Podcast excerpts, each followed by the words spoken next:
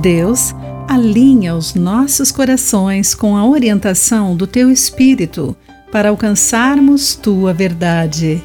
Olá, querido amigo do Pão Diário, muito bem-vindo à nossa mensagem do dia. Hoje vou ler o texto de Patrícia Rainbow com o título Como Ficar na Pista. O corredor cego mais rápido do mundo, David Brown, da equipe paraolímpica dos Estados Unidos, atribui suas vitórias a Deus, aos conselhos de sua mãe, não fique à toa, e a seu guia de corrida, o velocista Jerome Every. Unido a Brown por uma corda amarrada aos seus dedos, Avery guia as vitórias de Brown com palavras e toques.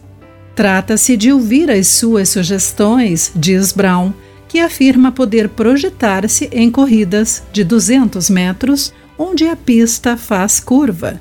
Estamos sempre revisando as estratégias de corrida, comunicando-nos não apenas com dicas verbais, mas com dicas corporais. Na corrida da vida, somos abençoados com o guia divino, nosso ajudador, o Espírito Santo. Ele lidera nossos passos quando o seguimos.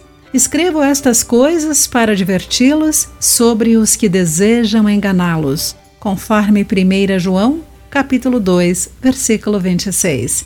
Vocês, porém, receberam dele a unção e ela permanece em vocês, de modo que não precisam que alguém lhes ensinem a verdade, pois o que a unção lhes ensina é verdade e não mentira, e é tudo que precisam saber. João enfatizou essa sabedoria aos cristãos de sua época que enfrentaram anticristos, que negavam o Pai e que Jesus é o Messias. Também enfrentamos esses negadores hoje, mas nosso guia, o Espírito Santo, nos leva a seguir Jesus.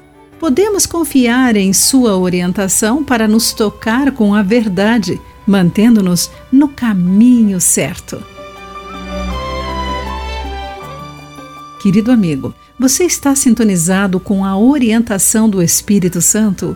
Pense sobre isso. Aqui foi Clarice Fogaça com a mensagem do dia.